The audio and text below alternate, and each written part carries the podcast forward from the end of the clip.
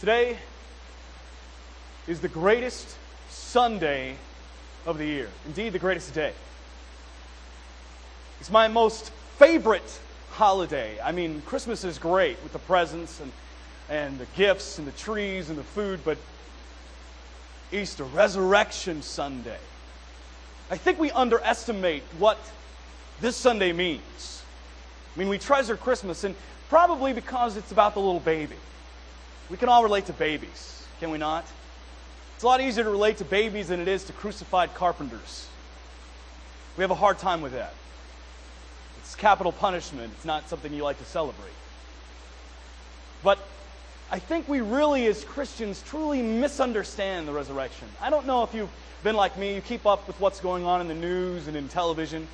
And in recent weeks, there's been just this flurry of TV specials about Christ. There always is every year. Every year at Christmas and every year at Easter, there's something going on. There are so many different documentaries, whether it's the History Channel or the Discovery Channel or something by PBS or what have you. It could be any of those things. They have all of these specials about Jesus, and they bring these so-called experts, guys with initials behind their name but have no faith, who have never ever even believed it all whatsoever and approached the Bible complete as a literary book, something historical, and not even that to them. So they give all of these different theories that they have on why Jesus wasn't who he said he was, or they take some minuscule evidence that they found someplace that never has ever been regarded, and they build an entire theory upon that. Most recently, I think we can see that within the special, The Lost Tomb of Jesus, that has been aired by the Discovery Channel. Great theory. Unfortunately, terribly, terribly wrong. Even the Discovery Channel has pulled it, not continued to run the special, because they realized so many experts came out that are not believers, and they said, you guys are way off. Totally discredited. But so many people started to speak when that information came out. And one, I remember hearing a radio talk show of a clergyman, a pastor, and I'm still in disbelief, but the pastor called in and he was talking, and he said, you know, even if they did find Jesus' body, that wouldn't change my faith one bit. One bit. And I have to vehemently, so strongly disagree with them, because if they found Jesus' body, my faith would change. How I live my life would change. How I treat my wife would change. How I spend my money would change. How I got education would change. How I raise my children would change. How I work, how I play, how I do life would change tremendously. But I believe today that we have put the resurrection into the corner. We've swept it away. We've surrounded ourselves with so many sounds, so many noises. But God's voice still speaks, and it always penetrates. I mean, Satan is a real individual, a spirit being that is at war with God and desires to blind people. For those of you who've seen The Matrix, you get the concept. There's this whole imaginary world, and they want to keep you down so you don't see the reality of your situation. See, that's what Satan wants to do. He doesn't want us to see the reality of our situation. And we have all these theories and all these opinions, and what are we to do? What do we do in the midst of this? And yet the resurrection calls to us. Easter Sunday morning is coming. What does it mean for each one of us? What does it really mean? What does the resurrection mean? Does it mean everything, or does it mean anything? What's the point? Does it affect your faith? What does the resurrection mean to you? What does it mean to me? The Apostle Paul actually talked about this. He actually said within 1 Corinthians chapter 15, he says, "For if the dead are not raised, not even Christ has been raised. And if Christ has not been raised, your faith is futile, and you are still in your sins. Then those who have fallen asleep, died in Christ, have perished. If in this life only we have hoped in Christ, we are of all people most to be pitied." Pity. You ever had pity for someone? Someone that was slow, maybe when you were on the playground, and that kid that got beat up and you felt sorry for them? You ever felt sorry for someone? Sometimes I see the commercials or those America's Funniest Home Videos, and you have a three-legged dog running around. You feel sorry for the dog, right? It's okay to laugh. Okay? There's Drew. There's what do you feel sorry for? And I think about this, and I'm like, you know, without the resurrection, I'm to be pitied. If it wasn't for the resurrection of Christ, what are we doing here? What's the point? Why are we sitting in here? Why are we singing these songs? Why did we put on our Sunday best? Why did we do all this stuff? Pity, feel sorry for us. And I would feel sorry. I feel sorry for those individuals that have placed their faith in something that's completely ridiculous. Some years ago, there was a church on the internet. You know what it was called? Church of the Sacred Mushroom. True story. They believe that Jesus came in the form of a mushroom. Can you believe that? Some people do. I mean, we can think about some of the greatest tragedies. Remember the Jim Jones debacle? Or the Heaven's Gate cult in the late 90s. Believed that the mothership was going to arrive. People put their faith in this, and I pity them. Because it's based on some whacked-out weirdo's teaching. Not based on any objective truth. But are we to be pitied? If the resurrection is not true and they found Christ's body, you better believe we should be pitied. But the fact is, the body was never found. Matter of fact, the body was walking around. The body appeared to over 500 witnesses. He ate with people. He talked with them. They were freaked out. I mean, I would be freaked out. I've been to the funeral home and sit over caskets. I've seen lifeless bodies. And I mean, Jesus was beaten. I mean, horribly beaten. Blood flying everywhere. Swollen. Flesh torn from his back. Nails in his wrists and his feet. A crown of thorns. I mean, almost beyond recognition, but yet they still recognized him. It was him, all right. It wasn't someone that replaced him. It wasn't him just spiritually. It was a physical body. But why did Jesus go through that? I mean, many people have died on the cross. I mean, Jesus was crucified between two criminals. And there have been thousands within history that have been crucified. I mean, what's the big deal about Jesus? You know, without the resurrection, it's a real question. What's the big deal? Without the resurrection, he's just a good teacher that died a bad death. Without the resurrection, it's just a tragedy of a young man dying before his prime, or dying in his prime. Without the resurrection, it's a single carpenter in the Middle East that was born to a teenage girl and her betrothed husband. He became a political refugee when he was a child. Had to go to Egypt because they were going to kill all of the children because it was the Messiah. He had a mystery surrounding his birth. I mean, God was doing something in a way that we couldn't comprehend or understand. I mean, think about it. Would you, for God's Messiah, have this teenage girl that was betrothed, that with her ending up with child could have meant that she could be executed according to the laws of the land? It's not like it is today. I mean, people here just don't care. Not in that day. Man, they would take you outside and pick up a rock and throw it at you till you were dead. Still practiced in many Middle Eastern cultures to this day. So what's the big deal? Well, the big deal is who he was. It wasn't just anybody that was placed on the cross. It wasn't just a good teacher that was placed on the cross. It wasn't just a celebrity or a political leader or someone leading a rebellion. It wasn't that. It was much, much more than that. It was the God-man, God with us, the perfect one, the one that lived among us, the one that saw us in our affliction, the one that saw you in every struggle that you have, the one that saw you in every bad thing that you do, the one that saw you in all the hate that you have, the one that saw you in all of your attitudes and the thoughts of your heart that against God all the time. That's who it was that saw you, and he still loved you. It's the immensity of God's love. And it was He, the God-man, that died on the cross. But that wasn't it. I mean, if it was just Good Friday, it's just Good Friday. And Good Friday means nothing without Resurrection Sunday. Absolutely nothing. But people today want to make their own faith. They do. They just want to go to go to whatever buffet they can find and want to pick and choose. And I have to say at the onset of this whole thing, I want us to keep one thing in mind. I want us to have it just drilled in our thoughts as we go through this time, our time together. And that is this: we cannot put God under our standards. As Isaiah 55 says, His ways are above our ways. The Lord says, My ways are above your ways. My thoughts are above your thoughts. We don't put God in our own standards. I mean, we have skewed standards. We play the field to us. We lean it our way. We don't like the complete objective truth, especially when we're the ones that are going to be the recipients of it. We like to give ourselves a little mercy, a little bit of edge.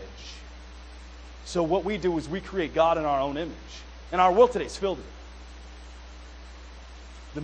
This famous book that's out right now called The Secret, #1 on the New York Times bestseller list.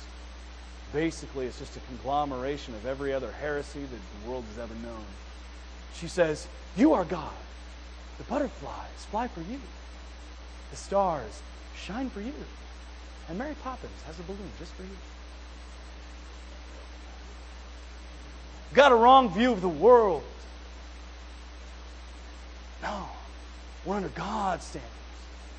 God's view. God sets it up. God defines the game. God defines the rules. He sets the parameters. He defines the terms. He sets it all out. It's about Him. So we have to keep that in mind, that it's God's way, not our way. And we also need to understand this as we get into this passage in Romans 6. And I'm going to resurrect an old term. You know something? I'm going to use this term that no one likes to talk about today. It's called the term sinner. You don't use that term unless you're talking about Tommy Boy. That's what we do. But we are. The Scripture calls us sinners. What does that mean? I'm not a sinner. I'm not that bad. We compare ourselves to Osama bin Laden, Adolf Hitler, Saddam Hussein, and every other tyrant that we can figure up in history. And we weigh it. And we're like, I'm not that bad. Or we look at our neighbor and we compare ourselves with them. We see ourselves almost as a loving playing field, just a bit better. Just a bit better than them. That's wrong. We're not compared. God doesn't look and say, here's Mr. Williams and Mrs. Thompson, and I'm going to weigh them with each other. No, He goes, this is my standard.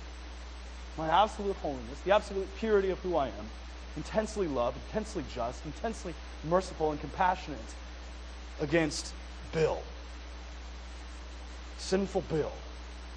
And you know what? It tilts in God's favor. It doesn't even register how great this imbalance is. Because we're weighed against God, and God has said that we are sinners by nature and by choice. Every act that we do, whether you've done it or not, if you've thought it, God says it's the thoughts and the intentions of your heart, not just the literal act. And He says that we're sinners. Every one of us. Me. You. Don't think I'm exempt. Ask my wife. She will gladly give you a list. Matter of fact, you might need a whole lot of paper. Just keep it on disk space. You might need a jump drive to help it out. To fill it. How big this list is. But I'm a sinner. And you and I are both sinners. And we're in the same boat. Which means this is a boat that's going nowhere. It's a boat that's sinking fast. So we need to understand that we are sinners.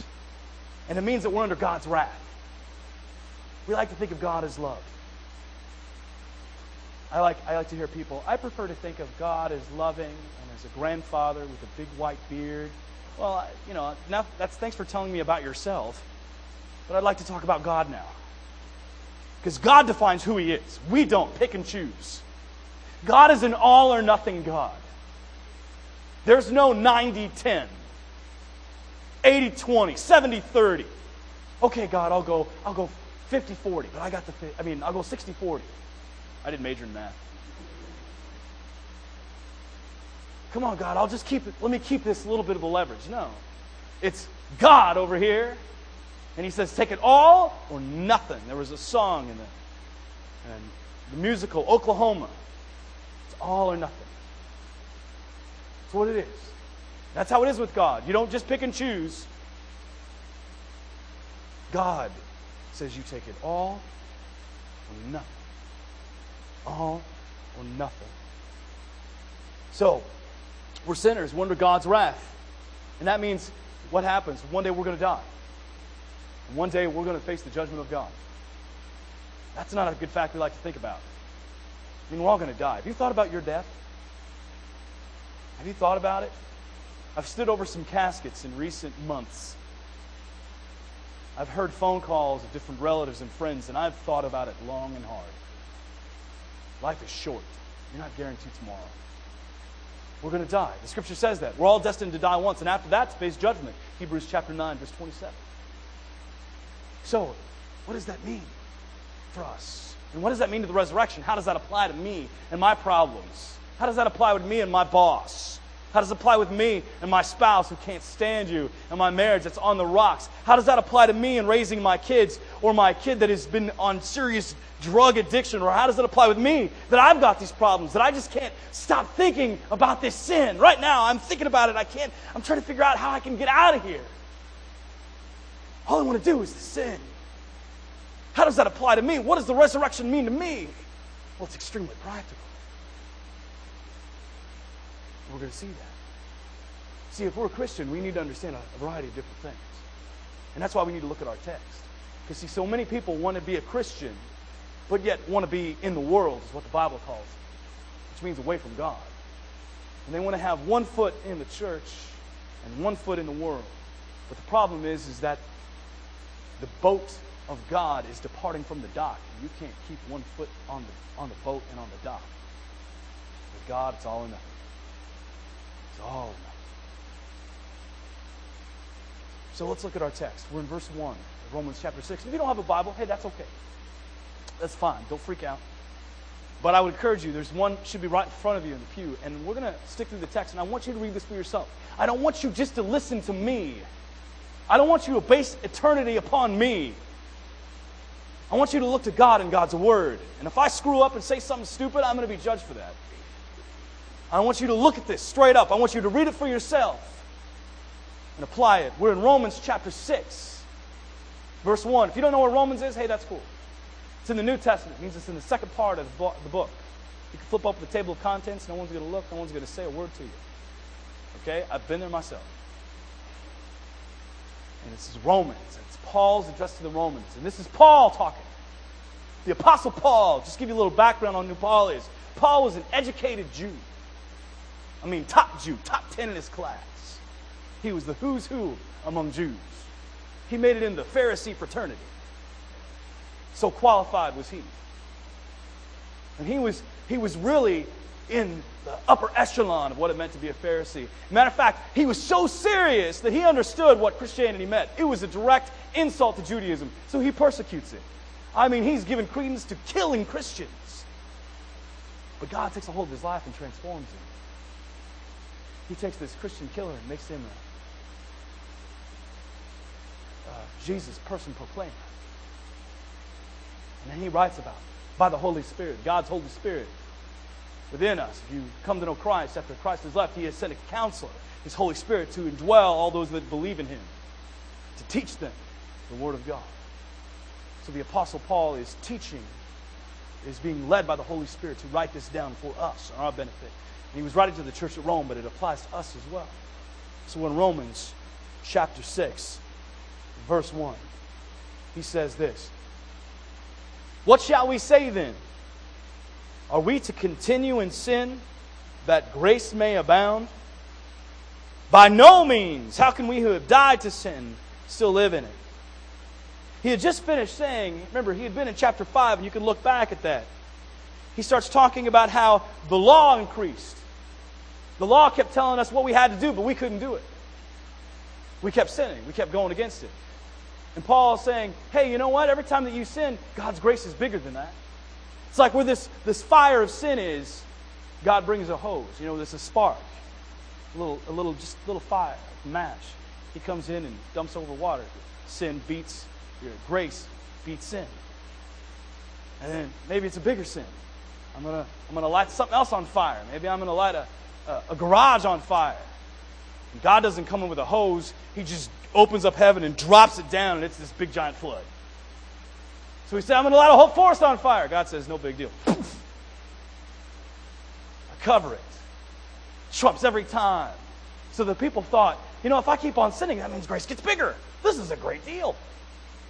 I can keep on sinning and God keeps getting glory because it keeps going over the sin. And Paul's like, no, hold on. Shall we who have been free from sin continue in sin? By no means! Exclamation point. He's like saying, are you kidding me? Are you serious? You got to be kidding. We've been freed from sin. Why should we continue in it? It's like saying this. I fought on the side of Al-Qaeda and I was following Osama bin Laden. He was my general. But you know what? I saw the error of my ways and I came over to the U.S. Army and I started fighting for them. But you know what? Occasionally I like to go fight for Osama and Al-Qaeda. So what Paul's saying, you've been freed from that. Why do you keep going back? You can't. You've been moved out of this camp to this one. Why do you continue doing it? It's reminiscent of what Jesus said in John chapter 14:15. He says, if you love me, you'll keep my commandments. See, that's a sign if you know who Jesus is. Do you keep his commandments? That's the sign of it. People say, well, if I'm good enough. No. It's not what the Word of God says. If you love me, you'll keep my commandments. Or 2 John 6, and this is love, that we walk in according to his commandments. And if you're not living according to the Word of God, then you don't love him and you don't have them, and you are in danger of hearing these words when you enter into eternity. Depart from me, I never knew you. You don't want to hear that. Trust me, you do not want to hear that. But let's keep looking at our text. Verse 3. Do you not know that all of us who have been baptized into Christ Jesus were baptized into his death? Now, is this talking about real physical act of baptism? No. It's talking about an internal change the moment that you come to know Christ. That you're brought into his body.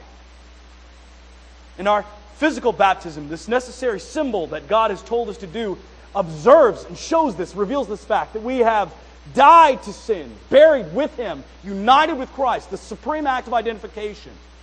Buried, just as he was buried in the tomb, we're buried underwater.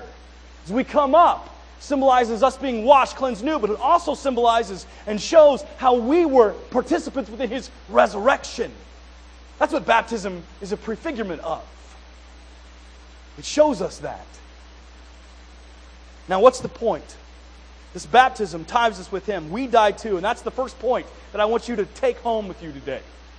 We're going to have a lot of this, but I want you to stay with me. And if you are great at writing notes and that's how you concentrate, then do it. It's right on the back of the canvas within your bulletin. And the first point I want you to take home is this. Those that have placed their faith in Christ have died with Christ. Those that have placed their faith in Christ have died with Christ. What does that mean? Well, when he was crucified, when Jesus was crucified, he took the payment for your sin. The sin that you did last night, he took on himself.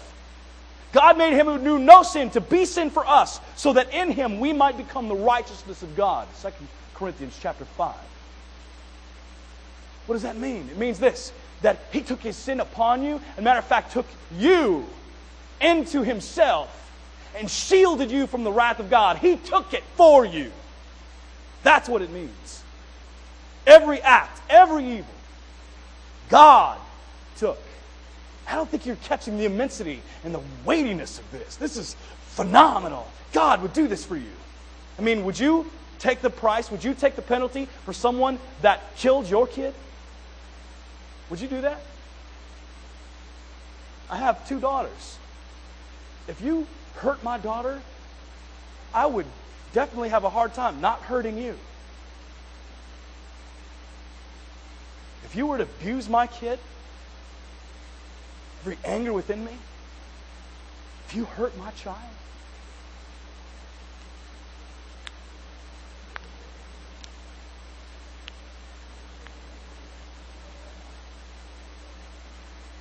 and imagine doing that to God's Son.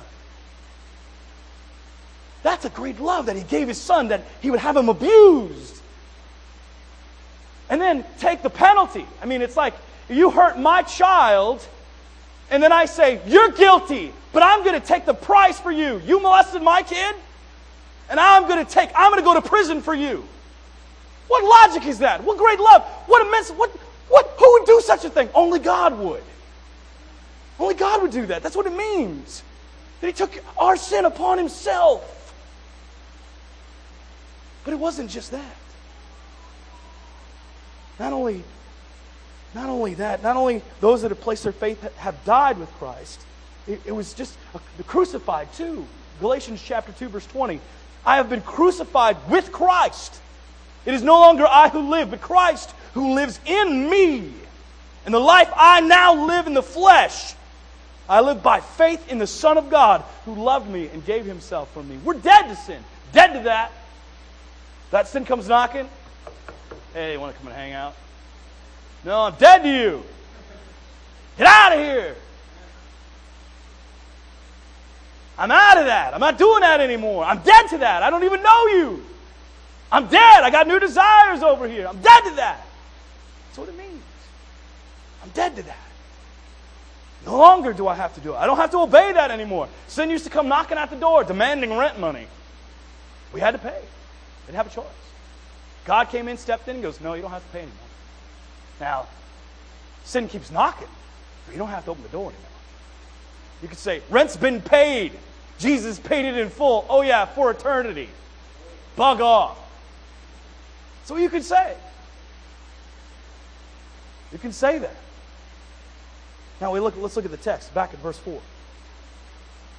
We were buried, therefore, with Him by baptism into death, in order that, just as Christ was raised from the dead by the glory of the Father, we too might walk in newness of life. We too might walk in newness of life. Walking is always a metaphor for living. We live in the newness of life. We have this new life. Remember when you got something new, you showed it off? I had a new car, had that new car scent. Those new clothes, and you had them on today. It's nice to put them on. You got a new life. Put it on.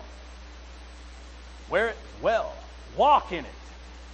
I mean, what's the point of getting a brand new dress, beautiful Sunday dress, or a nice suit, and then just leaving it on the hanger? Sit there. Oh, put it on. Clothe yourself with it. Walk in it. It's new life. That's what you have. That's what it means. For those that have put their faith in Christ, you have new choices. You have new opportunity. You can beat that sin now. You couldn't before. But you can make your marriage great through God. You can raise your children for God. You have now hope. You've got a purpose in this life. And you know what? Your past is forgiven.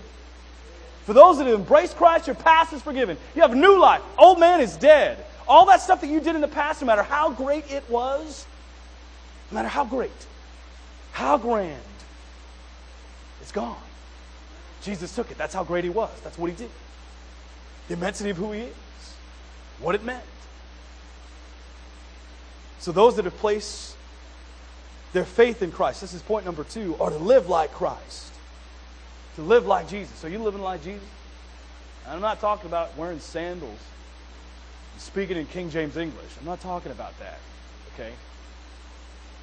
But I'm talking about looking more like Christ. Are you loving the Lord your God with all your heart, soul, mind, and strength? Are you studying to show yourself approved unto God? Are you seeking to be holy as I am holy? Are you going and make disciples of all nations, baptizing them in the name of the Father and the Son and of the Holy Spirit? Are you not forsaking of yourselves together? Are you meeting together to pray and worship and to encourage one another, love one another, exhort one another? Are you there to greet one another, forgive one another, admonish one another? Are you there for other people? Do you care about one another? Are you so stinking sheltered that you don't want anyone to touch you? You're afraid to be contaminated. It's not how it works. See, those that have placed their faith in Christ are to live like Christ. Let's look at verse 5. For if we have been united with Him in a death like His, we shall certainly be united with Him in a resurrection like His. Which means this, those that have placed their faith in Christ will participate in His resurrection. If you place your faith in Christ, you will be a participant in His resurrection. And what does that mean? Jesus was resurrected. We're going to be a participant within that. We got what He achieved. Not deserving it, we get it. And what does that mean? It means that when we get to glory, you know what? The Scripture says that we're going to see Him like He is. We shall be like Him. And you know what? Your eyes are going to behold. You're going to see Him as He really is. See, He came the first time as the suffering servant, the gentle carpenter, the babe in the manger. He grew up, grew in wisdom and stature with men. He gave his back to the scourging whip. He laid his life down on the cross to be nailed to it. But the next time he comes, it isn't going to be like that. It's going to be completely different. You're going to stare into the eyes of the one that hung the earth, the one that gave us the seasons, fashioned the oceans, the one who created the continents and the islands, he who hewn the mountains, he who created the animal kingdom, he who fashioned man. You're going to gaze into those eyes. You're going to see the intensity of his love, the pain in his eyes, but a pain that love broke through. You're going to see the eyes that contain all mysteries and who knows all things. You're going to see him who is the beginning and the end, the one who conquered Satan, sin, and death. You're going to see the greatest king, not a small tract of land, not that type of king or of an earthly kingdom. You're going to see the king and the rightful heir of the universe. He's going to be clothed in a long robe, and he will have a golden sash around his chest. The hair of his head will be white like wool, as white as snow. His eyes will be like a flame of fire, penetrating, passionate, and all-consuming. His voice will be like the roaring waters. You will see him in all his fullness. You will be terrified, not as the earthly king, but as the universal and only king. Brothers and sisters, we will see him for who he is. At that moment in time, if you have placed your faith in him, it will be this sense of awe, fear, but of awe and love. And for those that haven't, you won't even want to look. God, it says in God's word that he dwells in inapproachable light. In his light, we see light. You see him as he is. I mean, you're talking about the strongest being, this the Lord of all creation. That's what we're talking about. We're not talking about the moniker Jesus is my homeboy. We're not talking about anything like that. We're not talking about this frail servant hanging on a cross in so many churches. I mean, Jesus was strong. He was a carpenter. He endured 40 days wandering out in the wilderness while fasting. He was a strong guy. I mean, have you ever seen carpenters that are weaklings? Strong hands, gnarled. But then you're going to see him glorified. And we're going to have a resurrection like his. We're going to be in his presence, and it's not going to be about playing harps. It's going to be the most glorious pleasure you have ever known. And all of these earthly pleasures that we indulge, when we get to glory, they're not even going to register on the pleasure scale. It's going to be so much glorious, so much more glorious as we look into the eyes of Jesus. Let's look at verse 6. We know that our old self was crucified with him in order that the body of sin might be brought to nothing, so that we would no longer be enslaved to sin. For one who has died has been set free from sin. Our old self was crucified with him. Have you ever felt alone? Lost? Hopeless, like no one cares? That if you died, no one would notice? I don't know if you've kept up in the news, but they're training now the New York City mail carriers. You heard about this? It was trained years ago, and they're bringing it back to monitor older people's mail when it begins to pile up, because they're so alone that they died and no one knew. While I was living in Chicago, there was a house that had gone up for sale on the auction block because the man hadn't paid his taxes for many years. They auctioned off the house. The man got the keys to the house, went to the house, opened the door, and guess what? The previous owner was sitting on his chair, dead, for 6 years, and no one had ever even noticed. Grass had grown up all around. Mail had piled up, and no one had ever even noticed. Auctioned the house, didn't even go in.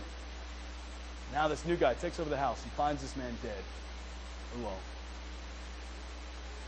Do you feel alone? You ever felt like you were just dying? You were just spinning your wheels. You just couldn't move. You couldn't progress. You ever felt lost without a map? Well, God sees where you're at right now. Just as Google Earth comes down and you can see all manner of things, God's all-seeing eye is greater than Google Earth, because he sees into your heart, sees in your affliction. He says, I died for you. I've loved you. What does that mean? Well, let's look. Let's continue to look at the text to draw this out. Verse 8, now if we have died with Christ, we believe that we will also live with him. We know that Christ, being raised from the dead, will never die again. Death no longer has dominion over him. For the death he died to sin once for all, but the life he lives to God.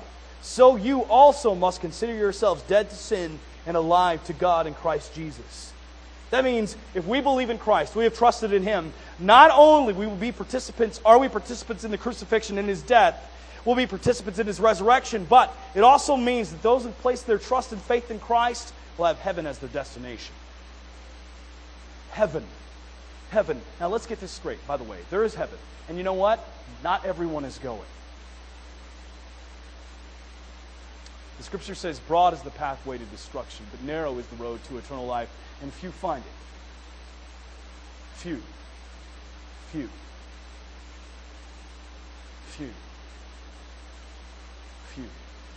And it's coming. There will be some that will go to heaven in glory and experience the greatest pleasure imaginable, the greatest joys, the greatest delicacies, the pleasure of knowing God and seeing God and doing what God made you to do. And then there's hell. People don't like to think about hell. A good God wouldn't send people to hell. A good and just God certainly would. He's just. And to sin against him is to sin against the infinite one, which requires infinite punishment. And even one sin, one act of disobedience, the biting of the fruit brought about the entire fall of humanity. So one act of sin against God requires an infinitude of punishment. Everlasting conscious torment. There's no relief. There's no breaks. There's no lunch. There's no rest. There's no sleep. There's no relief. It's fire that is unquenchable. The Scripture talks about weeping and gnashing of teeth, and you're always haunted by the thought that will just grip you and hold you to say, why didn't I listen? Why?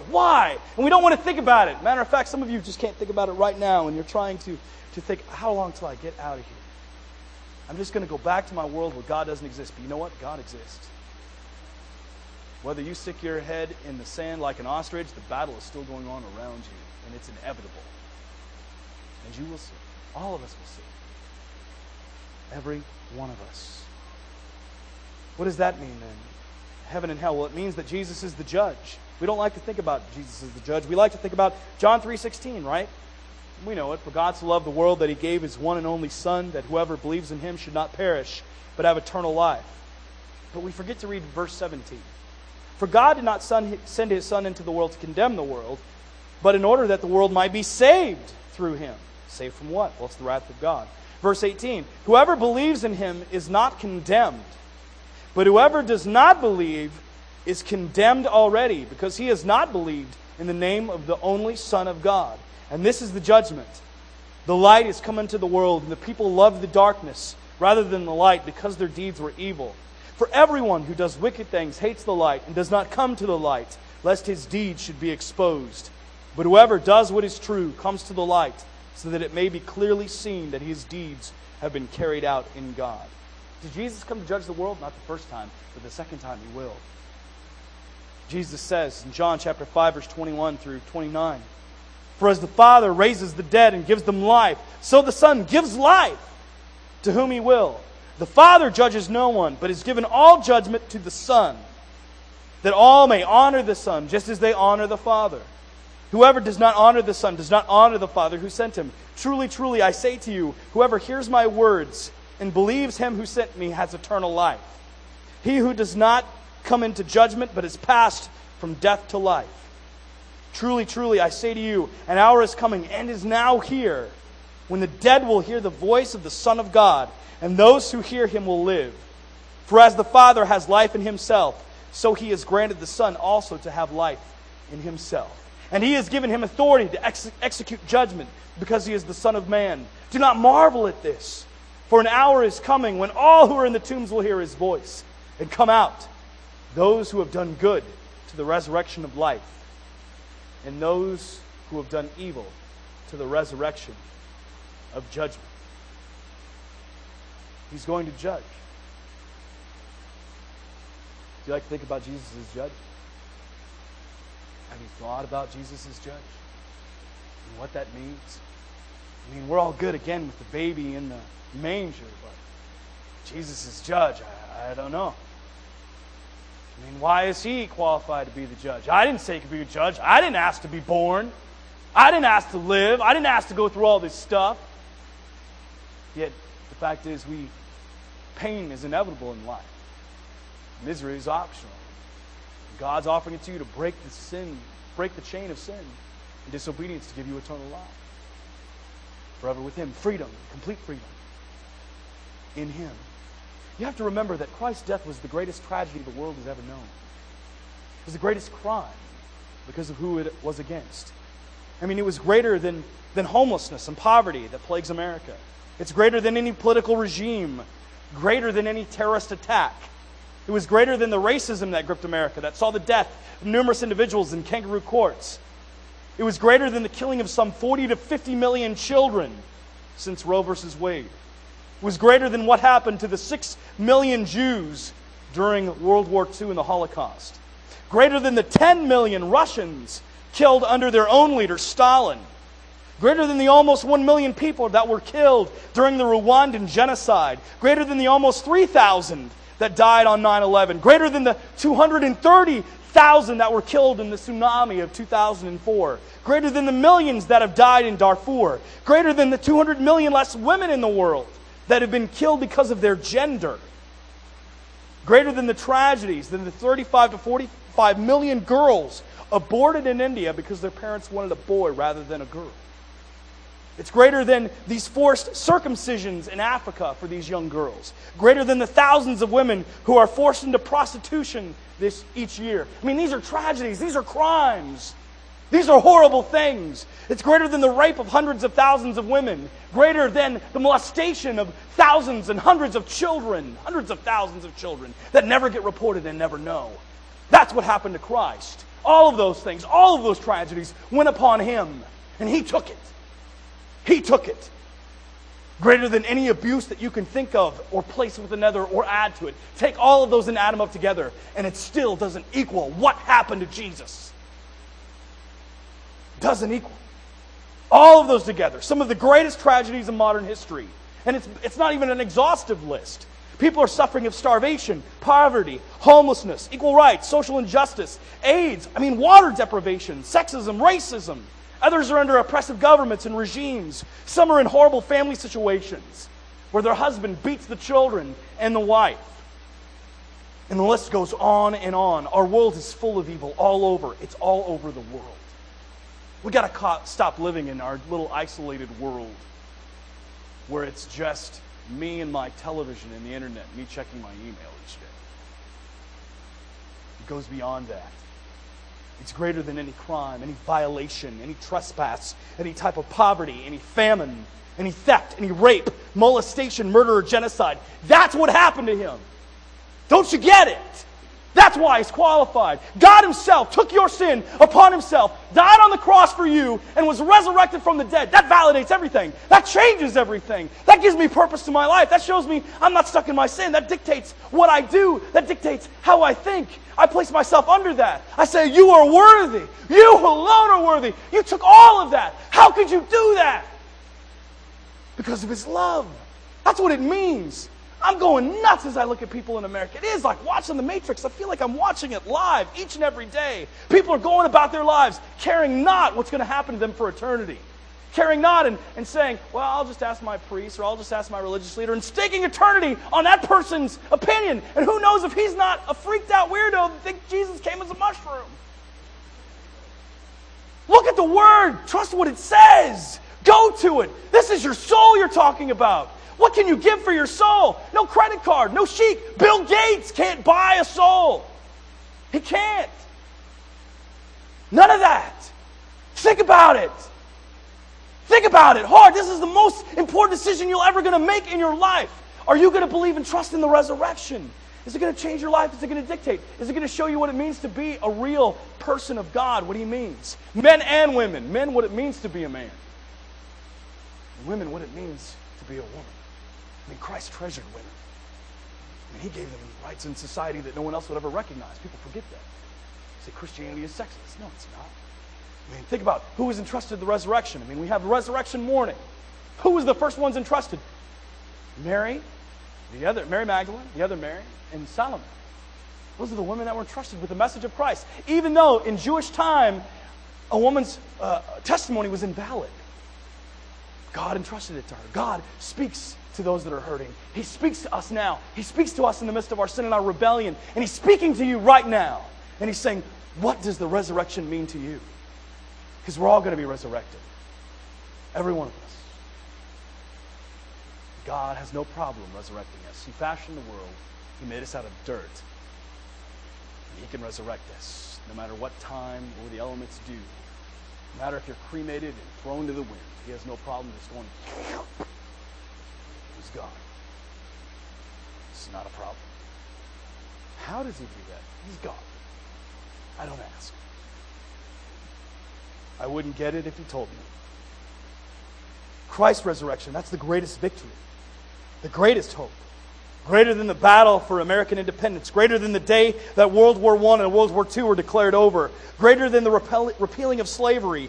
Greater than the right of women to vote. Greater than the day that Adolf Hitler was reported dead. Greater than any victory. Greater than any event in history. It was the greatest event that has ever and will ever occur. And it is the axis upon which eternity turns. Now, as we think about this text, we have to understand that His resurrection gives us hope. That those who place their trust in Christ have been crucified with Him. That died and been risen again to have new hope, to have new direction for your life. Your past, forgiven. Your present with a purpose. And your future, secure. You can have that direction.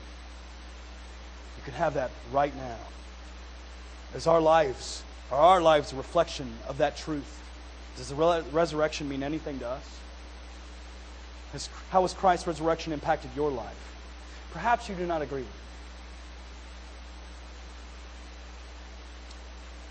Well, I have this to ask you. If I found out that you had cancer, and you had, let's say, pancreatic cancer, and you had 3 weeks to live, but there is a cure for your cancer that I know about. Would you want me to tell you, I'm a doctor and we're in the office together and we're in the room and I tell you, you know what, clean bill of health, you're all good. Keep going. When I have the cure right there, which would be the greater injustice? It would be the greater injustice that I didn't tell you. Especially if I had the cure right then and there. Well, the fact of the matter is we have the disease. We have a cancer called sin. And I'm telling you, there's only one solution, and that is Jesus Christ. He died for you and me. Paid the price for our sin. Was resurrected from the dead. He gives us new meaning, new life, new clothes to put on. Put on that newness of life. And that's available for all who trust in Him, no matter what you've done, no matter what it is.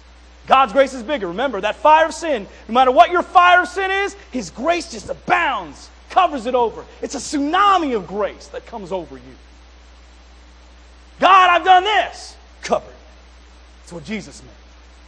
But I've done this. You don't understand. Covered. That's what Jesus meant. But God, I can't. Covered.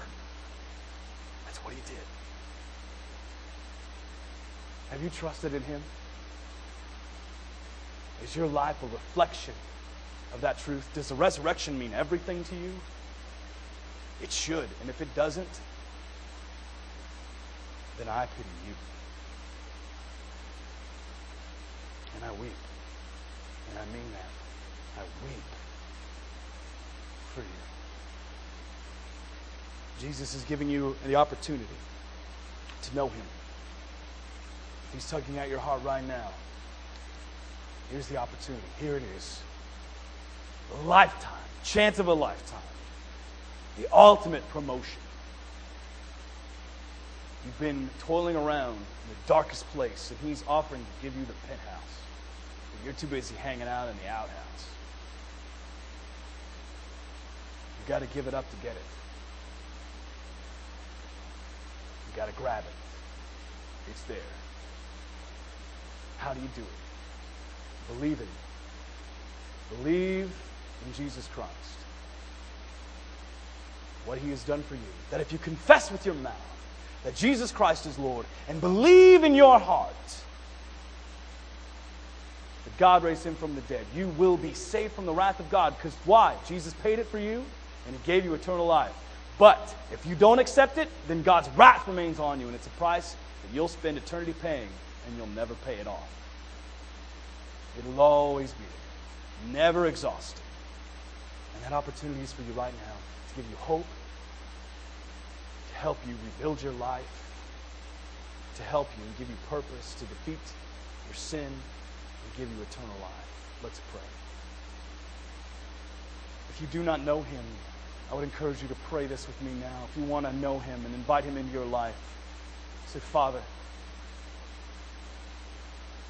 I admit I'm a sinner. I confess it to you. You already knew it. You saw me in the darkness, the darkest part of my heart and my thoughts. You know how I've treated others. You know how I've rebelled against you. But you died. Lord, you died for me. You loved me.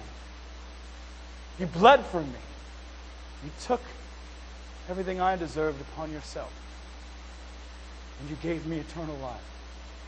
And your word says that if I trust in you, I've passed from death into life.